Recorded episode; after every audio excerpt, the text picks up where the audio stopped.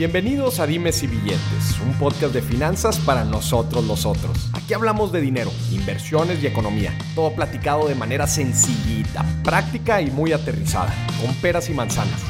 Yo soy Maurice Dieck, un fiel creyente de que necesitamos educación financiera para tomar mejores decisiones en nuestra vida. Y también creo firmemente que juntas la educación e inclusión financiera son pilares fundamentales para que todos tengamos una vida mejor.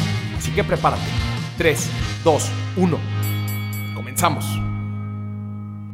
Bienvenidos a un episodio de Dime si billetes caliente. Betsy, normalmente no empiezo los episodios así, estoy flirty. ¿Ah, sí? Sí. Oye, pero ¿has tenido eh, otros episodios eh, calientes? No. A lo mejor, a lo mejor. Creo yo- que no.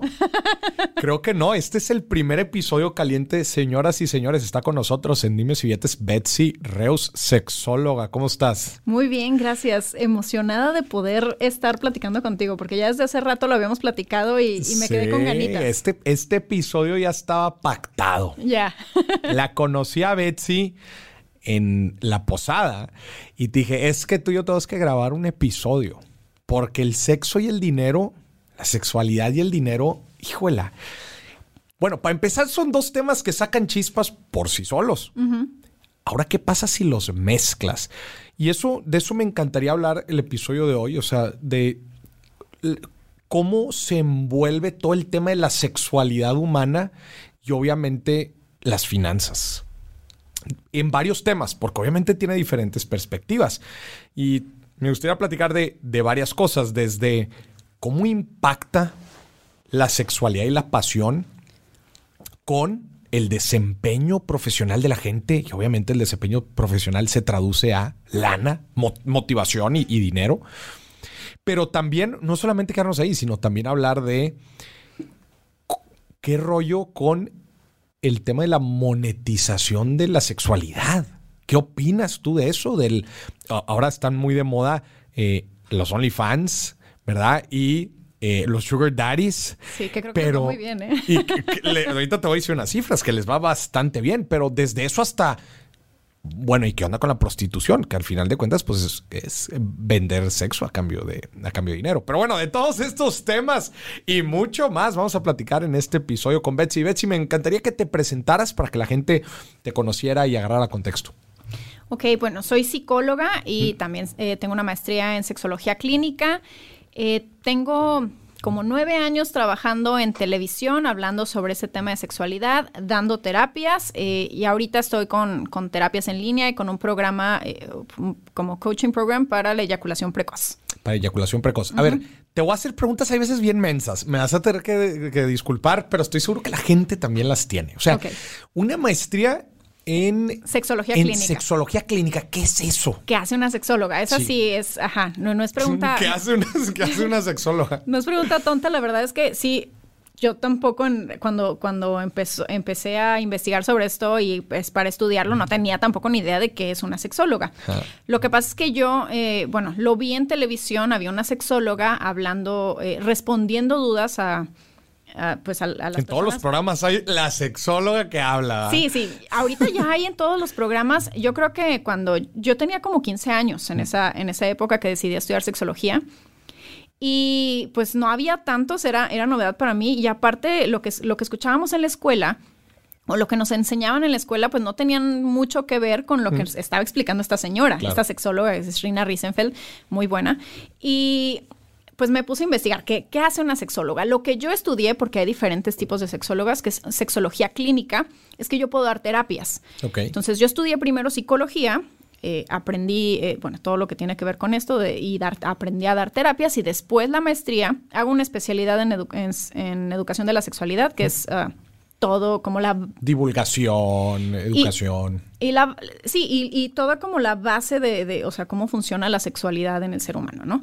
Y ya después de eso, la maestría es para aprender a dar terapias relacionadas con la sexualidad. Entonces, es lo mismo que un psicólogo. Digo, cada quien lo maneja diferente, ¿no? Sé que hay otros terapeutas, en, por ejemplo, en Estados Unidos, donde hacen cosas un poco diferentes, pero en mi caso es dar terapia, igual que un psicólogo, pero... Eh, con mayor conocimiento de temas de sexualidad. Entonces, Claro. de repente te topas un médico o un o un eh, psicólogo y le preguntas, es que estoy... Eh, no logro tener orgasmos o ya esto se me está bajando la pasión. Cosas muy específicas de la sexualidad que pues no te saben. No saben, ajá, a veces no saben cómo reaccionar y entonces eh, pues si no saben cómo profesor, o, sea, si, si el psicólogo no sabe cómo resolver esto, entonces lo ideal sería que te dijera, mejor ve con un sexólogo que sabe más sobre el tema y que te pueda ayudar con esto. ¿Y, y por qué, o sea, qué te motivó a, irte por esta, por esta rama? Eso, de ver a, a esta sexóloga respondiendo dudas que me respondió alguna que nunca me he podido acordar cuál sería, pero que no tenía nada que ver. No te, acuerdas. no me puedo acordar, ¿eh? Pero era... Más o menos cuál era.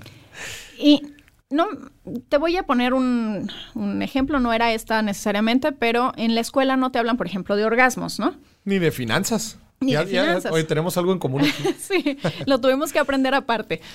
Exacto, en la escuela nos enseñaban cómo no embarazarte, eh, cómo no tener infecciones de transmisión sexual y ya, no te hablaban de placer, no te hablaban de... Eh, eh, de repente me llegan dudas como en, oye, ¿y, por, y cómo se le hace para algo tan básico como por, por dónde es la penetración, ¿no? O sea, que, me explicaron, me explicaron estas cosas en la escuela, pero no me explicaron cómo se hacía. Entonces me responde indirectamente, porque yo no mandé, yo no mandé nunca una pregunta, pero de repente, de repente habló de eso. contestó algo y yo, wow, ¿eso existe? No sabía que existía eso. Y pues no sé, me explotó la cabeza en, yo quiero que otras personas no tengan, o sea, que encuentren dónde pueden hacer este tipo de preguntas, que no tengan como yo, que no tengan idea que se puede preguntar a alguien y saber sobre estas cosas de sexualidad. Entonces yo quise ser una sexóloga en televisión para responder dudas sobre. Qué chido. ¿Cuánto tiempo llevas en televisión? Como nueve años más o menos. Bueno, ya llevas una vida. Qué chido. Felicidades. gracias, me Oye, encanta. y... Bueno, ahorita ya no estoy en tele. Y, ¿por, qué crees, ¿Por qué crees que no se enseña sexualidad en la escuela? Ahí, ahí va, poco a poco. Creo que, porque he platicado con generaciones, eh, pues anteriores a, la mía y me dicen, no, yo ni siquiera tenía esa clase en la escuela, a mí me tocó eh, pues una sexualidad, eh, educación sobre sexualidad pues muy básica, te digo, no, no, como no este, embarazarse, mm. que bueno, ya es un avance. Y tal vez las, estas nuevas generaciones están teniendo un poquito más de información sobre eh, métodos anticonceptivos y realmente cómo usarlos, sobre el cuerpo de... En, en mi generación, por ejemplo, me tocó que se dividían a los hombres y a las mujeres. Entonces, vamos a hablar de yo estudié en un, Yo estudié en un colegio de puros hombres. pero cuando te enseñaban sexualidad, ¿te explicaban sobre las mujeres? Sí, claro. Sí, te explicaban. Sí, sí me explicaban sobre mujeres. A mí me tocó que nos separaban. Y entonces yo no... O sea, que solo te enseñaban de mujeres. De mujeres. Ok. Y a, y a los hombres de hombres. Entonces, ahí está el problema de que los hombres no entienden. Luego, por ejemplo, de cómo funciona la menstruación. O de eh, ni siquiera. Te voy a decir algo Tampoco entiendo. Yo no sabía. No, hasta hace relativamente muy poco. Porque yo no tuve hermanas. Eso. Yo no tuve hermanas y yo estaba en un colegio por los hombres. Entonces, hasta hace relativamente poco entendí cómo funcionaba todo ese relajo. Y es, y si hasta para nosotras, de repente, eh, por lo menos en mi época, eh, a lo mejor a algunas no nos tocó tener mucha información de parte de nuestra eh, nuestra mamá solía hacer, mm. o nuestra hermana mayor si tenías, te explicaba más o menos qué iba a pasar, pero si no, de repente llegaba tu menstruación y, hay niñas que estaban, en mi caso no fue así, pero hay niñas que de repente tuvieron un ataque de ansiedad de qué está pasando, me estoy desangrando, ¿no? O sea, ¿qué, qué pasó aquí? Y de ahí, ¿qué sigue? O sea, ¿qué se tiene que hacer? No te explican cómo contar los días, cuándo va a llegar tu siguiente menstruación, todo Pero entonces, conclusión, ¿por qué no enseñan sexualidad en la escuela? Porque les da miedo todavía. Porque tenemos esta idea de que eh, las, eh, si te enseño sobre sexualidad, entonces vas a tener más sexo. Ya. O sea, creen que es como promoción. Ajá. Ajá, le enseñamos a los jóvenes sobre sexualidad, les vamos a antojar, pero es completamente, o sea, es, al revés. Si las personas entre más educación tienen... Pues mejores decisiones pueden tomar. Exacto. es como las finanzas. Hoy tú y yo estamos en, en, industrias, definitivamente no en la misma industria, pero estamos en industrias muy similares que sufren del, del, pues de las mismas este, carencias en educación, desde luego. Sí, y, cuando, cuando empezaste el tema, yo creo que justo la sexualidad y el dinero es lo que mueve todo en el mundo. el, sexo y el dinero mueve todo. O sea, no habrá otras Definitivo, cosas pero esas son las dos fuerzas, señoras y señores. El, sexo y el dinero es lo que hace girar al mundo. La verdad. Desde luego. Ya ver, Betsy, ¿qué onda con o sea, el, tú, obviamente ya has pasado años estudiando todo este relajo, el impacto que tiene la sexualidad y la pasión en el desempeño de la gente. O sea, platícanos un poco de, datos, estudios, de cómo impacta al final de cuentas el bolsillo de la gente. Eh, el hecho de que la gente tenga eso, tenga pasión, tenga una, una pues no sé, una vida activa con su pareja, etcétera. El bolsillo no, bueno, el bolsillo al final, la sexualidad, utilizan la sexualidad para vender cosas, para, o sea, los comerciales, todo, todos los espectaculares que ves que tienen. Que eso es algo impresionante. todo, el marketing tiene sexualidad. Exacto. Entonces, desde ahí, pues sí, sí, sí te vacía un poquito el bolsillo porque pues estás comprando eso, estás comprando a este cuerpo hermoso en un mm. perfume que no tiene absolutamente nada que ver con un cuerpo hermoso, pero así te lo vendieron y lo compraste. ¿Se te hace ético esto?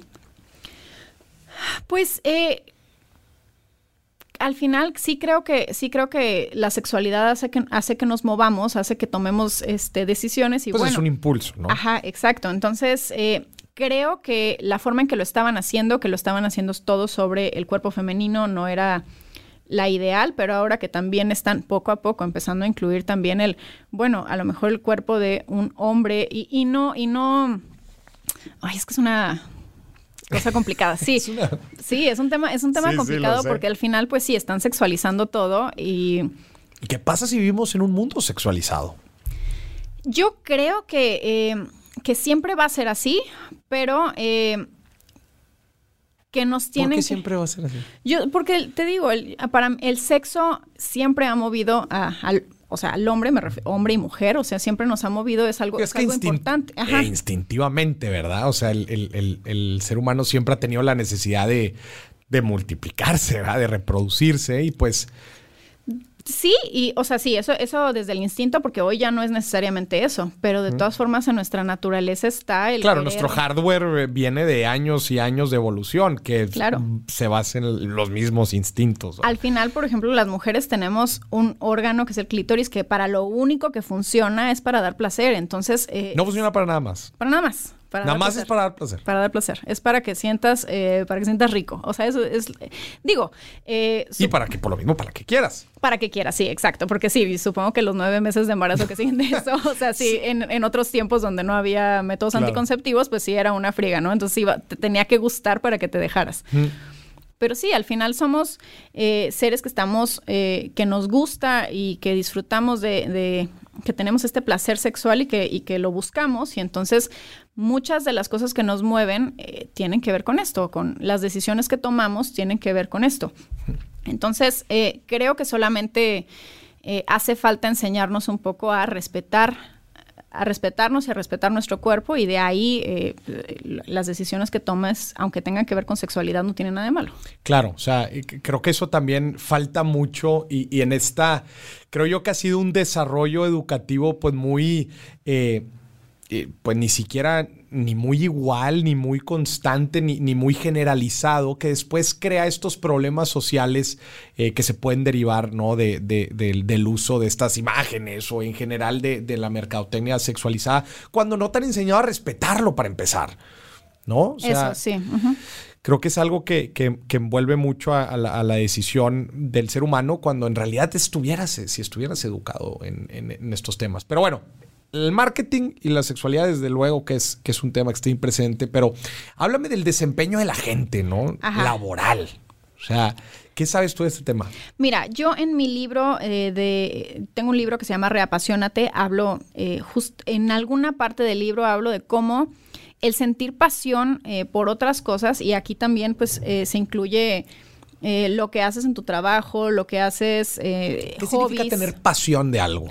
Para mí pasión es esta, porque lo que hablo en el libro es que nos han enseñado que pasión es esta, este tipo de, de, o sea, no sé, el sentir fuegos artificiales, un deseo, un impulso de cambiar tu vida completamente. Una motivación a algo que te, que te, que te apasiona, que, te, gusta mucho. Sí, sí, con, ajá, yo lo, yo lo, lo describo como, como no lo venden, como fuegos pirotécnicos o te digo esto de dejé todo y me fui a vivir a África por seguir mi pasión. Y entonces eh, a mí me hacía sentir como que yo no tenía ninguna, porque yo nunca había sentido eso. De que yo no me puedo, no, yo no me quiero morir por nada. Entonces, Exacto, pues, yo no siento este cambio de vida. Que, entonces eh, hablo de que hay también pasiones que son un poquito más eh, sutiles, pero también sigue siendo esta energía que hace que te muevas. Todos los días que te levantes a ir al trabajo, porque a lo mejor tu pasión es viajar, ¿no? O sea, es, es una energía que te mueve. Y, y esto, esto es importante que lo tengamos, que lo reconozcamos, o sea, que sepamos cuáles, cuáles son nuestras pasiones y que podamos repartir esta energía en diferentes áreas de nuestra vida. Yo hablando de, pareja en este libro es, si, no, si solamente sientes pasión por tu pareja, eh, se, como que le pones todo a esa persona y entonces pierdes otras cosas importantes en tu vida y en algún punto tu pareja deja de sentir admiración por ti porque no tienes nada más que te apasione. Llega un momento donde esta energía ya es demasiada para una sola persona o para una sola cosa, igual en el trabajo. Si toda tu pasión está en el trabajo, entonces... eh, estás quitándole energía a otras partes importantes como tu relación de pareja. Ok.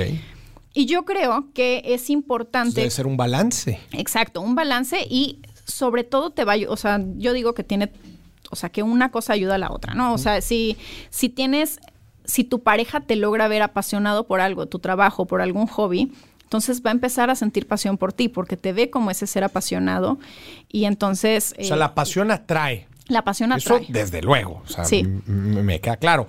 Entonces tú dices, no solamente nos apasionemos por nuestra pareja, sino dividamos un poco nuestra pasión también en otras cosas y al vernos apasionado nuestra pareja va a sentir pasión por Va a nosotros. sentir pasión por nosotros. Y esto... Un ciclo de pasión. Claro, y esto digo, o sea, aplica en pasión eh, por simplemente por admiración a, a tu pareja, pero también en la parte sexual. Si, si eres una persona que a lo mejor eh, está un poquito, está un poquito desmotivado eh, porque porque está pasando un mal momento en su vida, a lo mejor para tu pareja ya no le vas a parecer tan atractivo y entonces en el o, o atractiva. En el momento que te empiezas a levantar y que empiezas a recuperar la pasión por algo, por alguna actividad, empiezas a despertar la pasión en tu pareja. Es necesario para, para la pasión también sexual. Ok, entonces, o sea, lo que estás diciendo es que cuando se ha perdido la, o sea, ¿qué le recomendarías, por ejemplo, a una pareja que ha perdido la pasión? Digo, a- hay muchas cosas que se tienen que trabajar porque no nada más, eh, una de esas, una de las cosas que recomiendo es justo eso, el, el- el buscar otras pasiones, el involucrar a tu pareja en alguna de esas pasiones. Es importante que tengamos también nuestros espacios a solas. Claro, claro. No o sea, tratar de involucrar a nuestra pareja en todo. En ¿no? todo, ajá, sí, sí. Si tu pasión es el fútbol, eh, jugar fútbol, vamos a decir, entonces invítala o invítalo a que te vea de repente jugar fútbol. Eso está muy padre, pero a lo mejor ese es el espacio que tienes con tus amigos nada más y entonces crea otro momento en donde lo pu- puedas invitar a tu pareja y que te pueda ver en ese ambiente y te empiece a admirar. O dando una conferencia. Pero es o- que luego hay parejas que dicen, no, no, a mí me vas a invitar a todos lados. No, o sea, sí hay, sí hay bastantes de esas parejas, pero es, es lo peor que pueden hacer. Tienen que tener también un, todo es balance en esta vida, tienen que tener también un balance en el tiempo que pasan a solas, el tiempo que pasan con, eh, con sus amigos o familia, pero, pero, o sea, tú solo con tus amigos y familia, y el tiempo que pasan en pareja. O sea, todo eso tiene que haber un equilibrio a fuerza. Si de repente empiezas a incluir a tu pareja en todos lados, un día te vas a hartar. Claro. O un día, cuando se pierda la relación, te vas a quedar sin nada, que también eso puede pasar. Oye, y platícame un poco de, porque en algún lugar escuché a una persona decir algo como esto, y la verdad es que como yo no sabía mucho del tema, dije, en algún momento se lo voy a preguntar a una sexóloga. A ver. La persona decía que el, el masturbarte Ajá. era como, pues, bajarte los niveles de testosterona y prácticamente como desquitar tu energía y que eso te afectaba al final de cuentas tu rendimiento. ¿Es cierto esto? Mira, han hecho diferentes investigaciones eh, en, porque también se, lo utilizan mucho también para lo del deporte, ¿no? Antes de, antes de, eh, de tener una competencia, competencia. Este, no deberías de tener relaciones sexuales o masturbarte. Y yo eh, he llegado a la conclusión de que depende mucho de cómo te lo creas tú. En las investigaciones no se encontró No se ha encontrado evidencia. no, por lo menos en, en hasta, hasta, donde, hasta donde yo he investigado, no hay, no hay ninguna, in- ninguna investigación que diga que sí te afecta realmente tu rendimiento. ¿Por qué? Porque no es tanta la energía que pierdes al tener relaciones sexuales. Claro, hay niveles y hay tipos de... Depende qué tan macizo le des, pero... sí, exacto. Pero de todas formas no es suficiente, sobre todo si, por ejemplo, eres un atleta de alto rendimiento o eres una persona que está acostumbrada a estar este, de arriba para abajo en el trabajo. No, le, no es tanta la energía que gastas como para que de, de verdad estés... Claro. Eh, pues sin fuerza, sin ganas o lo que sea. Y en testosterona también hay investigaciones que hablan de que al revés, eh, se te sube la testosterona y entonces eh, esto te ayuda a, por ejemplo, en competencias donde necesitas agresividad, como boxeo, como fútbol, te ayuda, te ayuda a, eh, pues a que tengas toda esta, toda esta energía, que sí es cierto que inmediatamente después de tener relaciones sexuales, los hombres eh, normalmente se les baja la energía y necesitan mm. echarse un sueñito.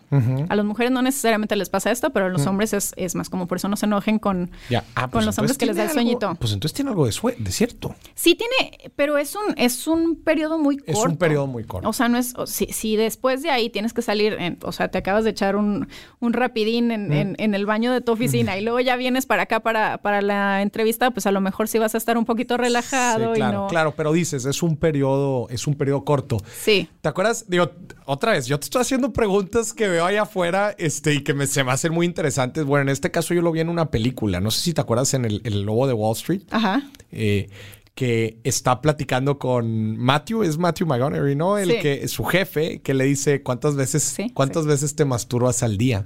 Son, son traders ahí de, de, Wall Street y le pregunta cuántas veces te masturbas al día y que le dice eh, dos, eh, no, no, una vez al día, le dice, no, pues como una, una vez al día. Y le responde, those are rookie numbers in this bracket. O sea, le dice, no, papá, aquí tienes que darle unas dos o tres veces al día porque si no vas a implode. Es la palabra que usa. O sea, implotar. O sea, como si hace referencia como así, si el estrés, obviamente, e, estas posiciones, por ejemplo, un trader de Wall Street, va, que todo el tiempo está viendo números y de hecho hace la referencia, de, estás viendo todo el tiempo números y, diferencias, estás haciendo cálculos y estás llamándole a tus clientes y todo el tiempo estás bajo una presión muy grande que decía, compa, si no te la, si no, si no te la vas a jalar, no este, puedes implotar de tanta presión y tanto estrés. ¿Tiene algo de cierto esto? ¿Tú qué piensas? ¿Tú que, tú que eres una persona que anda pues en friega para todos lados. Pues yo, o sea, ven si me acaba de preguntar que si me masturbo o no.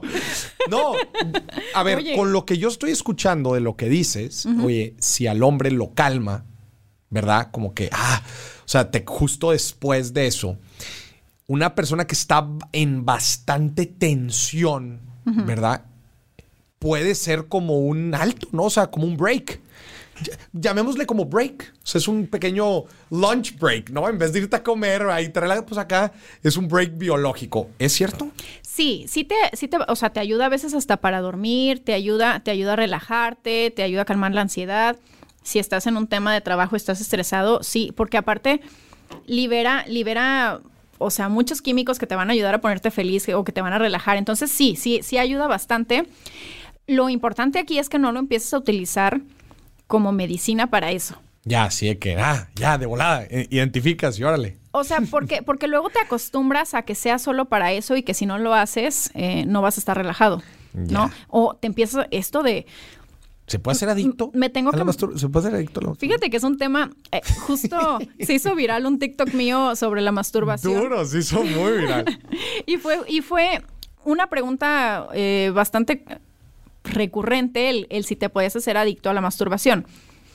Sí se puede, pero la mayoría de las personas que piensan que son adictos a la masturbación no lo son. Simplemente son eh, personas que pues traen mucha energía sexual que necesitan sacar de alguna forma.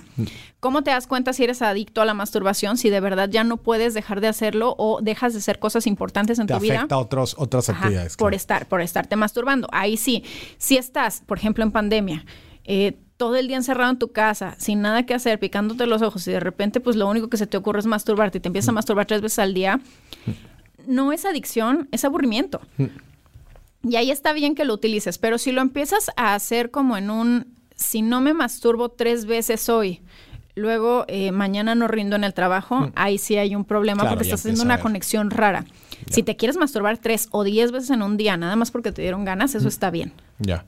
Y también, también entiendo que hay de organismos a organismos, ¿verdad? O sea, no lo que le funciona a alguien no necesariamente es lo que le funciona a otro. Y, las energías de la gente también es bien distinta. O sea, la libido también. O sea, me, eh, yo en el programa de eyaculación precoz, pues uno de los ejercicios tiene, o sea, bueno, gran parte de los ejercicios tiene que ver con masturbarte.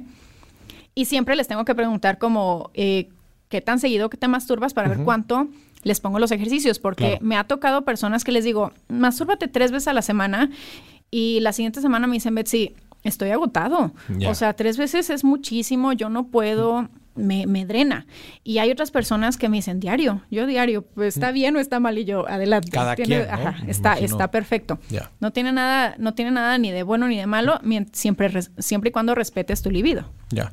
Oye, Betsy, no, buenísimo. ¿Y qué opinas tú como de todos los tabús que hay en torno a estos temas? Porque inclusive hay quienes dicen que el que haya tanto tabú en el tema de la sexualidad es después lo que ocasiona eh, muchas de las conductas eh, en, las personas tipo violaciones, tipo embarazos a corta edad, este, y bueno, y muchas otras cosas. O sea, ¿qué tanto juega el hecho de, hacer, de que algo tabú termine en tan malas, este, en tan malos resultados? ¿Qué opinas tú? todo. Al final, eh, luego eh, no entendemos de dónde vienen estas, estas ideas equivocadas de eh, la sexualidad, que vienen de hace muchos años donde en ese entonces hacían, tenían sentido, hoy ya no, y las repetimos, como esto de si me masturbo, me voy a hacer adicto, si me masturbo, me han puesto hasta que se te acaba la sensibilidad en el pene. Órale. Sí, o sea, no, le, decía a esa persona de si, si, usas mucho tu mano, se te acaba la sensibilidad en la mano. O sea, no tiene sentido el este, o sea, de dónde lo sacamos, lo sacamos de mamás que no, o de papás que nos estaban tratando de, de eh, o sea, estaban tratando de evitar que nos masturbáramos cuando éramos jóvenes y seguimos repitiendo esta idea. Algunas cosas vienen de en, en, alguna época necesitaban muchos soldados eh, porque eran este pues pueblos pequeños y necesitaban pelear por territorio y entonces estaban más soldados y desperdiciar semen eh, era pues era algo que querían que no, que no querían que sucediera porque pues necesitaban que mujeres se embarazaran para que hubiera más soldaditos, ¿no? Entonces te empiezan a decir que masturbarte es malo y entonces te empiezan a decir que el coito interrumpido, o sea, el me salí antes, es malo. Y todas estas cosas vienen de un momento en donde necesitaban gente. que ya ni sabemos de dónde vienen. ¿verdad? Ahorita ya no tiene ni sentido que, que, estés pensando que la masturbación es mala. O sea, si te desestresa, date, ¿no? O sea, adelante, úsalo. Buenísimo. Y, y que, luego, o sea, también creo que este tema pega con la parte de la desinformación y, y, falta de educación, que después la gente pues no sabe tomar decisiones. Eh, pues no sé, por ejemplo, eh, eh, temas de, mm, híjole, se me fue la palabra, de mm, eh, anticonceptivos, etcétera. Después, oye, dices, madres, qué poco me enseñaron de todo esto. Y ahora no sé ni qué hacer, ¿verdad? Y luego cometes un error y ves una cantidad de gente este, teniendo hijos a muy temprana edad y dices, chin, Sí, los anticonceptivos sobre todo es un tema porque nos los enseñan en la escuela muy por encimita y con miedo porque no vaya a ser que luego los usemos. Sí. Lo que, platicamos no, al principio. No vaya a ser que los motive. Ajá, lo que platicamos al principio es una tontería porque en realidad sí, sí, o sea, van a evitar estos embarazos no planeados. los, los jóvenes esperan a estar listos y, a conocer bien sobre métodos anticonceptivos y se empiezan a informar más. Mm. Eh, lo, he visto, o sea, cada vez hay más... Eh, pues adolescentes preguntándome cómo es, eh, cómo se utilizan ciertos métodos, qué deben de hacer, cómo, cómo tener su primera relación sexual. Pero, eh, pero sí, hay mucha desinformación y no nos dicen cómo, sobre todo ahorita que hay muchos métodos, los naturales que, eh, que no son tan seguros de, bueno, es que yo me cuidé con el coito interrumpido, con el me salí antes, que esto es bien común no es nada, no es nada seguro ese método, o sea, te estás poniendo en riesgo. Sí. Los hormonales luego se los toman, que por ejemplo la pastilla al día siguiente, que no es un método anticonceptivo, sino de emergencia, se la toman como si fueran dulces y no saben cómo les está Tiene afectando. Ajá. Y cómo después ya ni siquiera les va a servir. Y entonces, ay, me embaracé, pero de, de todas formas me había tomado la pastilla del- de, del- de emergencia. No sé cómo sucedió esto. Pues porque a lo mejor ya llevaba cinco que te tomaste los fines de semana anteriores, entonces ya no funcionó. Claro. Y todas estas cosas no nos las explican y, y no tenemos tampoco dónde investigar si nos están poniendo, si nos están bloqueando esta información por todos lados. De, en la televisión, por ejemplo, que yo trabaja, eh, pues tengo mucho tiempo trabajando y decíamos, hay muchos programas donde tienen estos temas. De todas formas, eh, hay que tener muchos cu- mucho cuidado en la televisión, no te dejan hablar de cualquier cosa. A ver, por ejemplo, de que no te dejan hablar. Pues, ay, ¿qué, qué será? Am, depende del canal y depende de la hora. Te bloquean. Ay, e- eso yo creo que es bien importante también. Depende de la hora. Depende de la hora, pero pues al final estoy, estoy hablando de. A ver, danos un ejemplo así de una prohibición. Es que ni siquiera me puedo acordar, pero en, sobre todo en los programas en la mañana era como de esta. Me acuerdo mucho un programa que me invitaron. Me invitaron esperando que yo hablara para los jóvenes. Ok. Entonces eh, me mandaron una pregunta hecha por una joven, pero como que la conductora no, no se enteró de esto y entonces ella me lo seguía volteando a, pero ¿y la mamá qué le va a decir? ¿Y la mamá qué va a hablar? Entonces yo quería hablar con los jóvenes de métodos anticonceptivos de, Ok. miren, tu primera vez tú nada más cuando estés lista, vete preparada, este, Ok. eh, espérate. Tú más este- bien en el cómo sí vas a tener tu primera. Ajá. Y era acá de que, pero no. Pero me lo bloqueaban y me lo bloqueaban porque era de, ¿y cómo la mamá puede hablar con ella para qué? Entonces, Ah. digo, este tema, tema de, eh, por ejemplo, sexo anal, ese está prohibidísimo, Ah, ¿eh? Sí, no, pues sí, prohibidísimo. Ese no me dejan hablar para nada. De hecho, ni siquiera estoy acostumbrada a hablar de esto. Creo que jamás lo he podido, he podido tocar este tema. Y eh, muchas otras cosas, te digo, depende si... En, en las mañanas suelen ser programas de pareja. No tanto hablan sobre sexualidad. Ok, en Y las mañanas. en, las, y en las noches ya, pues, eh, son... un que normalmente abiertos. son, pues sí, son los matutinos, es porque le estás hablando a la señora normalmente. Sí, pero la señora tiene años teniendo relaciones sexuales, que es lo Mm. que nos da miedo. O sea, la señora o el señor que está viendo ese programa, no es como que le esté No, no, no, pero yo creo que más. mm, Sí. Pero se escandalizan, sí. No, no, no. Pero también igual y el enfoque es, pues, a temas de pareja. O sea. No sé, como que yo diría, pues- igual primero tiene que tratar los temas de pareja, aunque yo sé que está relacionado sumamente. Claro, la pareja tiene sexo. Sí. O digo, por ejemplo, en mi libro, en, en- en mi libro de pasión, hablo, hablo mucho de esto, nos venden esta idea de que des- eh, la pasión tiene que funcionar de cierta forma, ¿no? Nos dicen que la pasión después de un tiempo se va a acabar. Que si quieres dejar de tener ¿Se acaba la pasión? la pasión es algo que sube, sí se puede acabar, claro, pero la pasión es algo que sube y baja y que en el momento que está abajo es tu responsabilidad y la de tu pareja el volver a subirla. ¿Cómo la Sí. puedo volver a subir? Con, eh, hay muchas cosas. A veces tiene que ver con que eh, están teniendo problemas de pareja. eh, a lo mejor ya no hay admiración por tu pareja. Financieros. Exacto. Eh, eh, esto es un, es un tema importante. El, el- el- el tema del dinero en la relación es eh, causa de muchos problemas. Y entonces vamos a decir que eh, uno de los dos perdió el trabajo, se pierde un poquito como la admiración por tu pareja, hay problemas porque a lo mejor ya no hay para la renta o a lo mejor ya no hay lo que sea. Y entonces cuando te estás peleando, lo que menos se te ocurre, aunque tengamos esta idea de que el sexo de reconciliación no sé qué, después de un rato el sexo de reconciliación, no, o sea, no te dan ni gan- ganas ni de ver a, a tu pareja, o sea, no lo quieres ni ver, no le quieres ni hablar, mucho menos Pues que ya no te quieres reconciliar. Exa- exacto, exacto. Entonces, eh, todo eso lo tienes que empezar a trabajar desde ahí. Eh, no nada más te puedo decir, escápate o intenta nuevas posiciones sexuales porque tiene algo mucho más profundo que es Claro. el trabajar tu relación de pareja, la buena comunicación y el volver a admirarse. Poniendo eso a un lado, ¿simplemente te puedes cansar de hacerlo con tu pareja? Sí se puede, porque aparte... Imagínate que eh, setibus paribus, todo lo demás está bien, Ajá. pero simplemente ya, ya te cansaste, como dicen, oye, pues un frijolito de repente, ah, ese es otro tema. Este, pero, no, pero dices, oye, ya, ya me cansé. Ya estoy. Sí, sí, sí, claro que pasa. A, a veces eh, comer siempre, eh, siempre el mismo. Sí, se puede cansar. ¿Qué puedes hacer si, si tú tienes un ya acuerdo? te echaste todas las posiciones, ya, ya no hay más. Se- o sea, ¿qué, qué haces ahí? Híjole, sí, sí puede pasar. Eh, lo que puedes hacer si quieres a fuerza con tu pareja es eso, irle metiendo cosas nuevas. Si ya te echaste todas las posiciones sexuales, entonces este vete a otro lugar, ¿no? Luego y Eso de todas las posiciones es, no creo que sea tan cierto porque normalmente conocemos tres y se acabó y sobre esas estamos dando vueltas. Aparte, a veces ya conoces el caminito que tu pareja hace eh, tener un orgasmo y lo repites y lo repites y lo repites y de repente deja de funcionar porque ya, ya sabe para dónde vas, ya, sabe, ya sabe que vas a ir después al cuello, luego al ombligo y, lo, y ya se la sabe, entonces ya no hay emoción. Si le empiezas a agregar cosas nuevas, incluir juguetes, cambiar de lugar, a lo mejor eh, descubrir también no lo vayan a hacer en lugares públicos. No le estés dando ideas. Háganlo en lugares públicos, pero bien escondidos. sí, yo les doy ideas. No, pero está bueno. Sí, porque la verdad es que hay personas, eso es lo, justamente lo que te iba a decir, que no sabías que a ti te excitaba el peligro. Y entonces, eh, de repente... También conocer a tu pareja para esto, ¿no? Exacto. El, el, el platicar mucho y el experimentar y luego y tenerse la confianza de decir, esto ya no me gustó.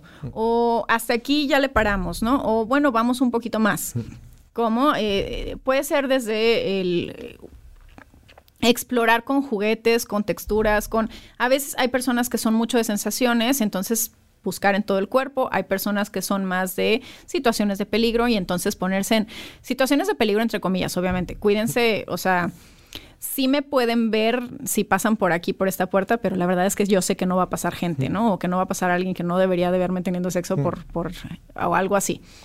Pero eso, vayan probando, vayan probando como nuevas experiencias y tengan una palabra de esta palabra, la palabra de seguridad se utiliza, por ejemplo, para el BDSM, que, o sea, cuando, cuando eres sadomasoquismo y todas estas prácticas tienen una palabra de seguridad, que es cuando, si dices no, no, puede ser parte del juego, entonces no entiendes que ya quiere que pague. Entonces debes de tener una palabra de seguridad como, este... Hielo.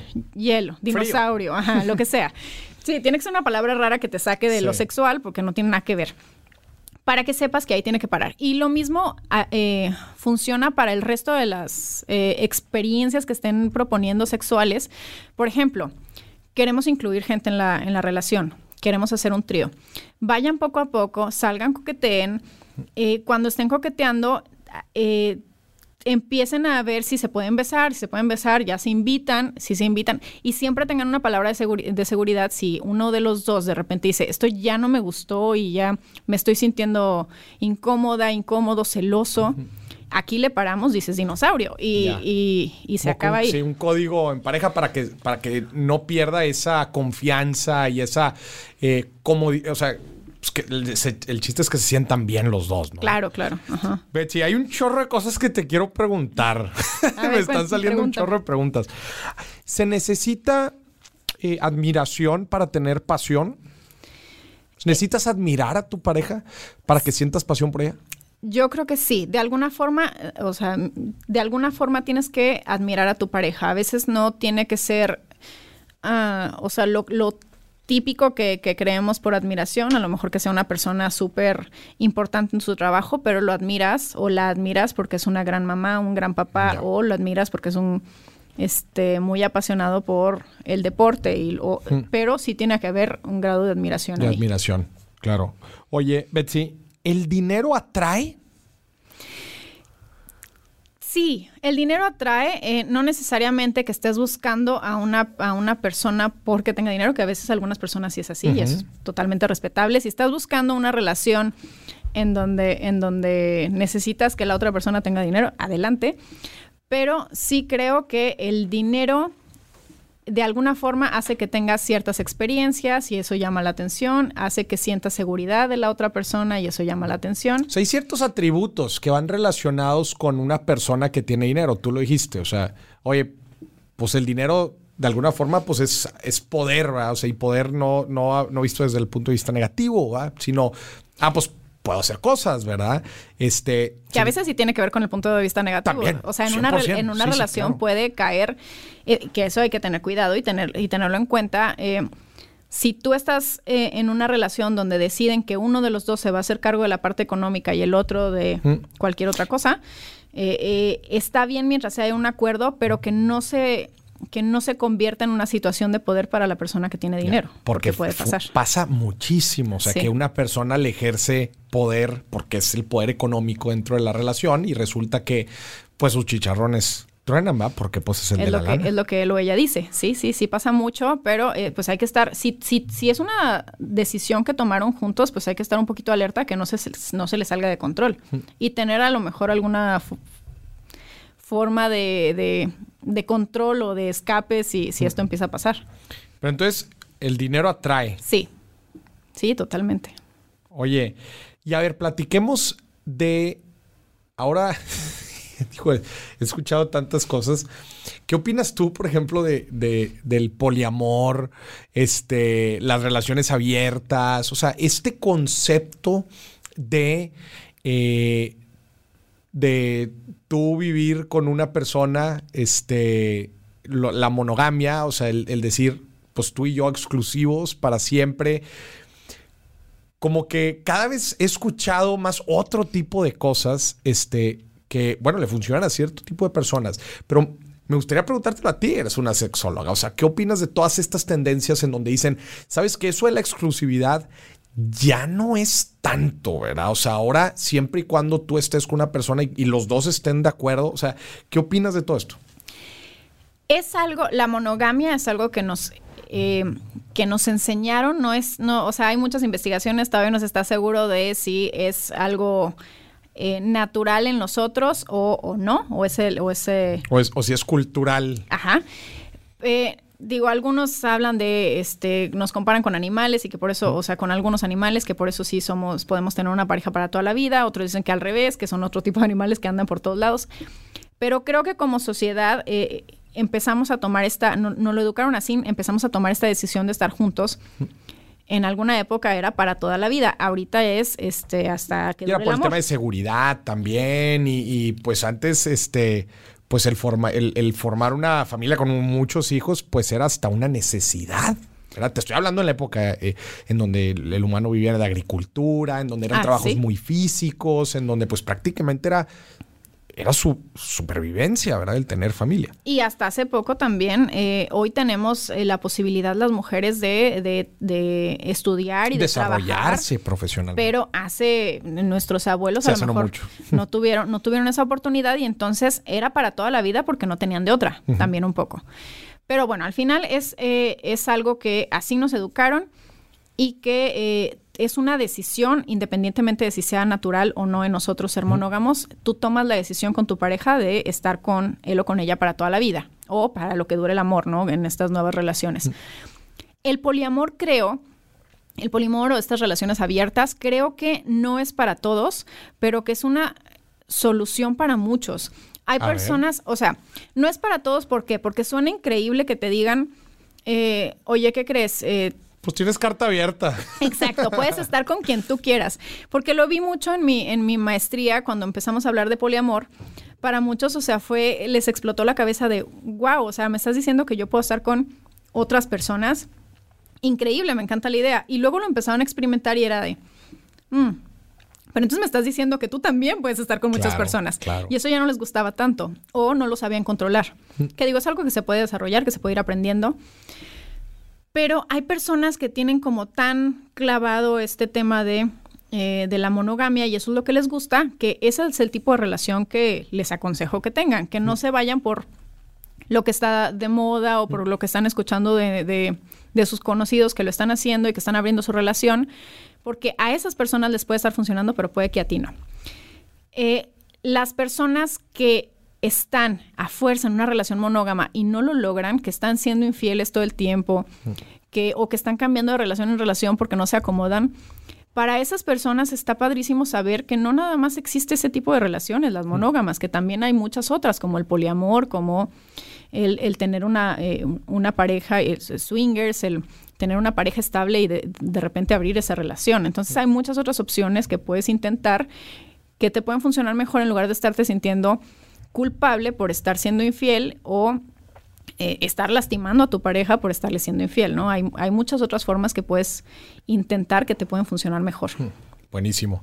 Oye, Betsy, ¿tiene beneficios la abstinencia? Mira, es que hay algunas personas que, o sea, depende de dónde, de, quién te lo está explicando, ¿no? o sea, porque eh, desde un, lo hablan mucho de un punto energético, la abstinencia te puede ayudar a guardar la energía. Explícanos qué es la abstinencia para empezar. Abstine o sea, no tener relaciones sexuales, a eso te referías con, con, abstinencia, ¿no? O sea, no tener relaciones sexuales. Eh, muchas... Eh, muchas personas pueden hablar de que en, en, tema de energía está buenísimo porque también dicen mucho de no te masturbes y entonces controla, eh, guarda, por, sobre todo para los hombres, guardar el no eyacular para, no, para no perder esta energía. Yo Era como, justo lo que te, te platicaba hace rato. Ajá. Yo como sexóloga, la verdad es que creo que la masturbación y tener una vida sexual activa tiene muchísimos beneficios que si no la tienes tampoco pasa nada. O sea, no te vas a a morir. No se te cae. No se te cae. si, no, si, no la, ajá, si no tienes una vida sexual activa y si no te estás masturbando porque así lo decidiste, no te va a pasar nada. Pero qué bien te la vas a pasar si sí empiezas a tener esa vida. O sea, la verdad es que nos estamos conteniendo de algo porque nos han enseñado que es malo, no porque realmente eh, sea padre no tener esta vida sexual. O sea, digo, a, veces no es el momento, ¿no? A lo mejor estás más concentrado en... Y aparte tu cerebro funciona perfecto. Tu cerebro, bueno, en la mayoría de los casos. o sea, tu cerebro te dice, si ahorita estás más preocupado por algo eh, económico, estás eh, enfocado en tu trabajo, el deseo sexual va a bajar y esto es normal. Y, entiéndelo así, como que estás nada más viviendo este, este temporada en donde es más importante esto otro que lo sexual. Pero cuando eso se empieza a acomodar, el deseo sexual va a volver a subir y te va, tu cuerpo te lo va a volver a pedir. Cuando conozcas a una, cuando, luego cuando estás soltero o soltera, se te baja el deseo. O sea, no, no siempre estamos así como como perros enjaulados, así, ya llevo tres años sin, nada de nada y, estás vuelto loco. Se te empieza a bajar el deseo porque no hay con quién. Pero luego llega una persona y el deseo sube. Ahora, hay, como, decía, como decías hace rato, hay diferentes eh, tipos de personas. Hay personas que tienen que no tienen este deseo sexual nunca, hay personas que lo tienen más bajo, hay personas que lo tienen más alto. Eso también depende. Pero sí, las personas que tienen deseo sexual y que se están conteniendo porque les dijeron que es malo o que van a tener algún tipo de beneficio, yo creo que cuando te aguantas de hacer algo, algo que no es que te esté haciendo daño, pues te la vas a estar pasando mal, ¿no? O sea, en lugar de... Y al contrario, o sea, como que también va a como aumentar el deseo.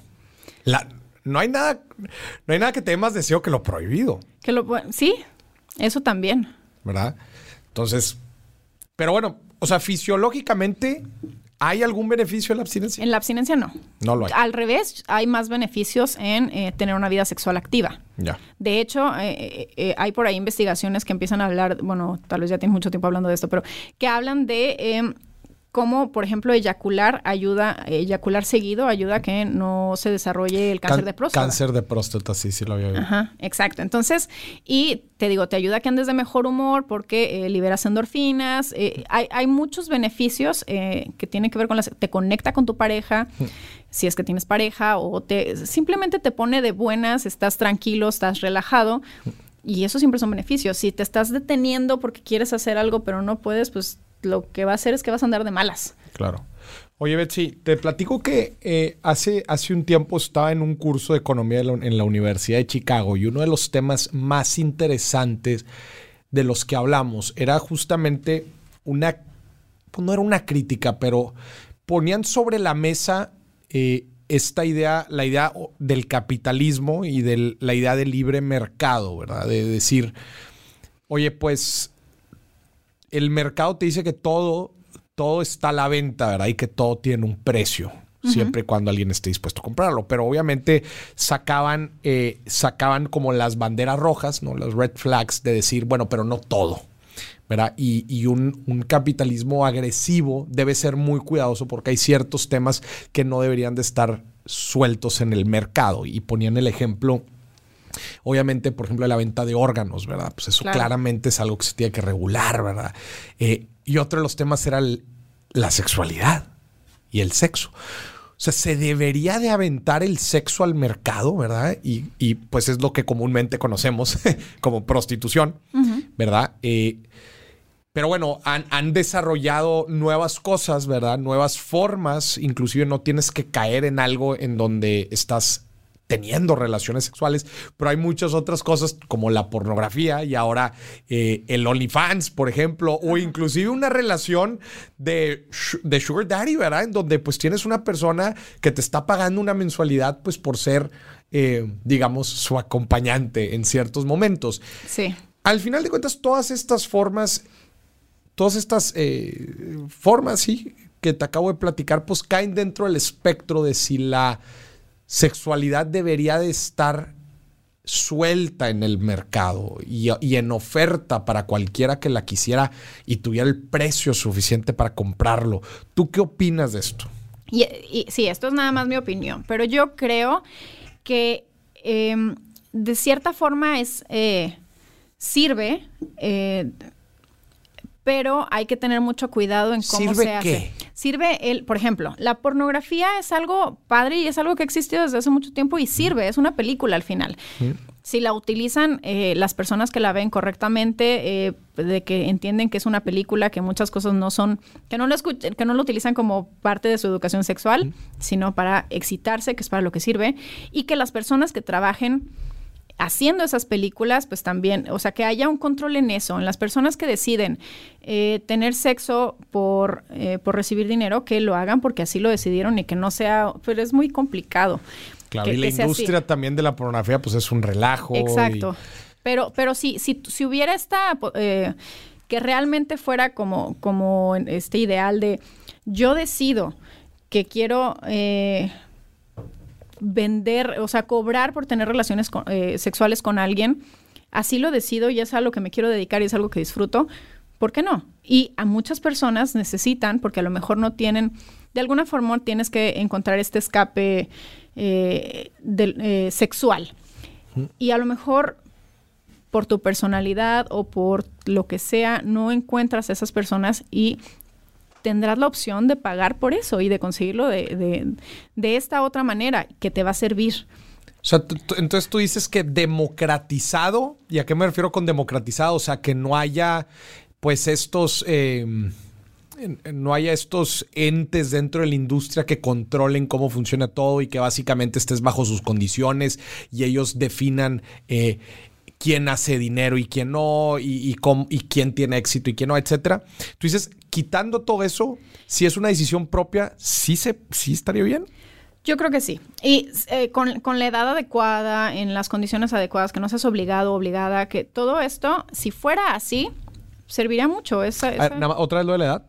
La edad, o sea, yo creo que la edad es eh, tiene que ser adecuada. O sea, no, sí tiene que haber cierta regulación, es lo que dices. Exacto, ajá, ajá. No puede, no puede ser, eh, porque es que luego caemos en esto y esto está terrible, que empiezan a em, obligar a personas que a lo mejor que se las traen para trabajar, por ejemplo, como modelos, con esta falsa idea de que van a ser modelos y de repente pues terminan obligándolas a, y las, es, pues es un secuestro. Eso está terrible. O que son menores de edad bueno, o de cualquier edad mientras estén obligadas está terrible. Pero digo, e, es fuerte. Entonces, este, porque el problema de dejar las cosas al mercado así tal y como se plantea, tiene implicaciones, ¿verdad? Porque pues también pierde cierta, pues no sé cómo te lo digo, como cierto, podría perder cierto, voy a decirlo, encanto, cierto, o sea, ya el hecho de monetizar algo.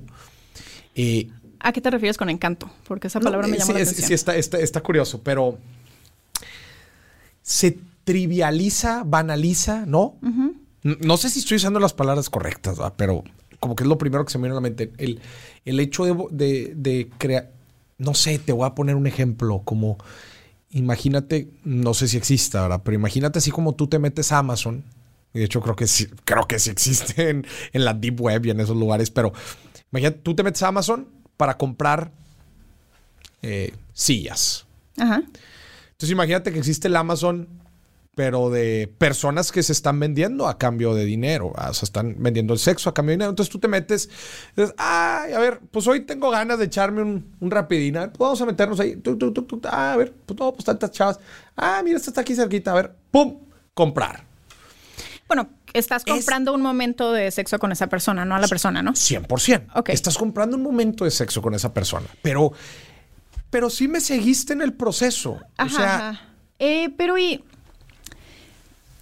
No, es que, y no, y no me quiero ir a ejemplos porque luego siento que lo voy a, lo voy a sacar eh, de algo que... Puedes ir a ejemplos. pero que no, o sea, me iba a ir a... Eh, por ejemplo, si tú, es que me, asusté de, irme para allá, pero me, voy a, voy a, sí, mejor no, es que me voy a meter ahí en un tema. pero me gusta.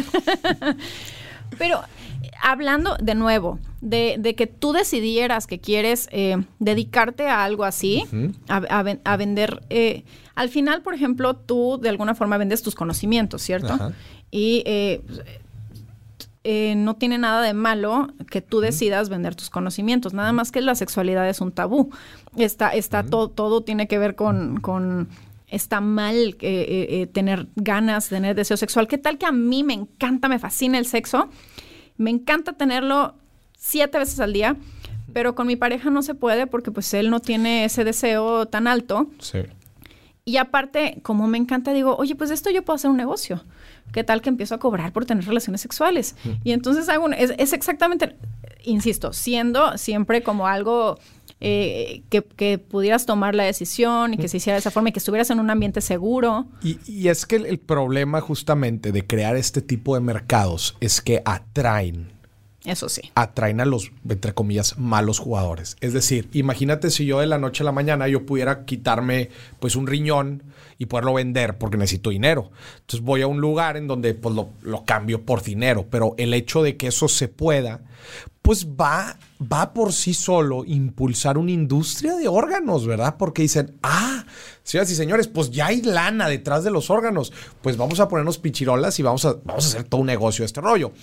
En, el, en el caso de la sexualidad, pues puede impulsar a que se creen estos mercados negros, secundarios, etcétera, de Ah, pues, oye, pues ahí está el, ahí está el, el, marketplace de, de, sexo. Ah, pues bueno, oye, pues yo tengo aquí unas chavitas, va y las trepo y órale, y ustedes van a trabajar para mí. Y de aquí cobro. Sí, sí. Entonces, es, es, delicado. Sí, tienes toda la Ah, esa fue la conclusión que llegamos en el curso de economía.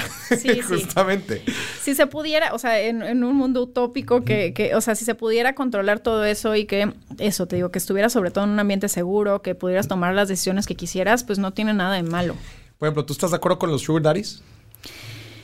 Creo que en ese tema eh, yo tendría mucho cuidado, sobre todo porque yo estoy todo el día en TikTok. Me encanta TikTok. Y en TikTok están poniendo, o sea, como... hiciste viral diciendo, mastúrbate con tu pareja. Mastúrbate más y mastúrbate frente a tu pareja. Háganlo. Háganlo, es una gran idea. Em, pero hablan mucho, por ejemplo, de esto sugar daddies y te lo venden como en un conocía, o sea, como que te lo ponen muy por encimita, te explican el... Hay un señor que me paga todo y mira la bolsa que traigo y mira la, eh, el, viaje que hice y, como que te lo venden como algo increíble. Pero siento que se pierde el mensaje de, si sabes que ellas están teniendo que tener relaciones sexuales con ese señor para que les compre el carro y para que, como que siento que le están vendiendo esta idea a mujeres más jóvenes, a lo mejor un poco ingenuas, de... De que it's a good thing, o sea, de que, de que hay, hay lana detrás. Pues de que hay lana detrás, hay lana detrás, pero, pero, o sea, entender que si tú, si tienes una edad adecuada para hacer esto y tú decides que quieres eh, estar con alguien porque te, sexualmente, porque te, eh, porque te compre algunas cosas, adelante, hazlo pero entiende, o, o, las personas que están dando estos mensajes entiendan eh, que no es gratis, es a lo que voy. No es como que alguien les está regalando nada más por bonitas y por ya. Exacto, porque si de repente ponen historias de, ay, fue nada más por escucharlo o de contar sus problemas. ¿Cuántas personas te van a comprar eh, una bolsa, o un viaje para... ¿Se considera prostitución? ¿Es prostitución tener un sugar daddy? Uy, también línea, línea... ¿Está en la línea? ¿Por qué? Eh, pues yo creo que no necesariamente porque también de toda la vida hemos, hemos decidido estar en una relación por diferentes cosas. A lo mejor es porque se te hace muy guapa la persona, a lo mejor es porque te parece que tiene dinero y te va a ayudar con eh, eh, un tema económico, o a lo mejor es porque lo ves como el papá o la mamá de tus hijos, o lo que sea, ¿no? Todos tenemos como estas razones por las que estamos en una relación. Y no tiene nada de malo ninguna de, ninguna de ellas. Si tú estás en una relación porque eh, la parte económica es importante para ti en una pareja, pues entonces es, yo la veo como eso, como es, una relación, estás, estás saliendo con un señor que te gusta porque tiene un poquito más de, pues sí, eh, tiene, tiene un poquito más de... eh, Poder adquisitivo. Ajá. Y, y, y bueno, y estos años que lleva trabajando han hecho que cada vez haya, a lo mejor no es lo mismo ese señor a los 20 años, a lo que, que, eh, que empezaba, claro, no, tenía claro. la- no tenía el mismo dinero que tiene ahorita y entonces por eso la edad o te gustan los hombres más grandes. O sea, no necesariamente lo veo como que todas las situaciones sean así, pero de repente sí puede caer en, en, en eso. Pues al final es un intercambio de dinero por sexo. Claro. ¿Y, y qué opinas tú también del, del OnlyFans, por ejemplo? Que pues, se convirtió en la plataforma eh, insignia para pues generar tu, comu- tu comunidad a base de contenido sexual. Creo que eh, les está yendo muy bien. Hasta de repente dan... No, no te creas. Sí, hablan peores. No, no te creas. Pero, pero igual, eh, creo que... eh, Bueno, es que a lo mejor voy a hablar medio, medio de, de- desde mi generación también. Eh, a mí me parece que en esta liberación sexual de repente nos cruzamos la línea a, eh, en algunos casos, no en todos, eh, perderle un poquito el respeto a nuestra sexualidad, a la propia. No en todos los casos, así. Eh, Pero entonces, ¿cuál es la diferencia de lo que estás diciendo de perderle, perderle respeto a la sexualidad con lo que te dije ahorita de monetizarlo? N- Ninguna, es, es exactamente Es lo mismo. es exactamente lo mismo, pero Sí, por eso correcto. estoy diciendo en algunos de los casos. Y esto, y- y- exacto, aplica para todo. Para el, el- si estás decidiendo que tu, que tu sexualidad no es tan importante como para que puedas estar con una persona que no te gusta, con tal de, o que, o que no disfrutas de estar con ella, con tal de tener dinero, está terrible. Eso no lo hagas, porque, o sea, hay otras formas de, que bueno, al final, bueno, hay otra, hay otras formas de conseguir dinero, hay otras formas que, este, otras estrategias que puedes tener para conseguir dinero que no es hacer menos tu sexualidad. Yo estoy hablando desde un punto, si a ti te gusta, si tú lo disfrutas, si te encanta el sexo, en el caso de la, de la prostitución, ¿no? De si te encanta el sexo y lo quieres vender porque es algo que te gusta, hazlo. O sea, a mí me encanta hablar de, sexu- de temas de sexualidad y entonces decidí estudiar eso y Sí. cobro por hacer eso. Pero eh, en el caso de, eh, bueno, también en el caso de OnlyFans, sí, sí, sí, sí, si tú disfrutas, porque hay personas que, eh, que son exhibicionistas y les encanta que la gente aprecie su cuerpo, que lo pueda ver. Y eh, también hay formas, todas las carreras o todos los, estas... eh, amores por, por, por algunas cosas se pueden llevar a cosas buenas, a cosas no tan buenas. Es, es igual, tiene el- la misma base a lo mejor una persona que decide ser boxeador que una persona que decide golpear gente en la calle. Nada más que uno lo llevó por un, por Por un un camino más, este, pues, eh, socialmente aceptable. Aceptable. Ajá. En el caso de, eh, de, de este gusto porque vean tu cuerpo, pues también lo puedes hacer así, ¿no? O sea, te puedes andar por la playa desnuda caminando gratis o desnudo o este puedes descubrir que puedes monetizarlo y está perfecto. Si lo empiezas a hacer desde un todas mis amigas lo están haciendo y parece Sí, que algunas es están ganando dinero, Sí, claro. ahí sí ya no me encanta la idea. ¿no? Claro, el, el- el ya meter el, el factor necesidad es un poco. Es un poco delicado. ¿no? Sí. O sea, ya el, el hacerlo por necesidad y decir, madres, pues, pues por necesidad yo también igual y vendo un riñón, ¿va? Por necesidad y a veces lo hacen, sí, por necesidad y a veces lo hacen también mucho por porque es cool o porque eh, no moda. pasa nada o no te das cuenta de todo lo que viene detrás de Claro, eso, las porque ajá, ahorita a lo mejor eres joven y no te importa tanto estar haciendo esto y el día de mañana a lo mejor te puede afectar de alguna forma. No Claro. sé, no a todas o no a todos, pero puede ser, ¿no? Y también Claro. depende de qué forma utilices tu OnlyFans, también hay muchas opciones ahí. Desde luego. Betsy, pues no sé tú, pero híjole, a mí me dio calor aquí nada más de andar cotorreando. No, Betsy, muchísimas gracias. Oye, se nos fue el tiempo volando. Volando. Qué chido, hablamos de cosas bien interesantes que estoy seguro que la gente va, además de, de ser muy educativas, también va a disfrutar bastante. Betsy, muchísimas gracias. Gracias a ti. Gracias por venir a, a Dimes y Billetes y a ti que nos estuviste escuchando. Hasta la próxima. Obviamente tu opinión es la más importante. Bye bye. ¡Te caíste!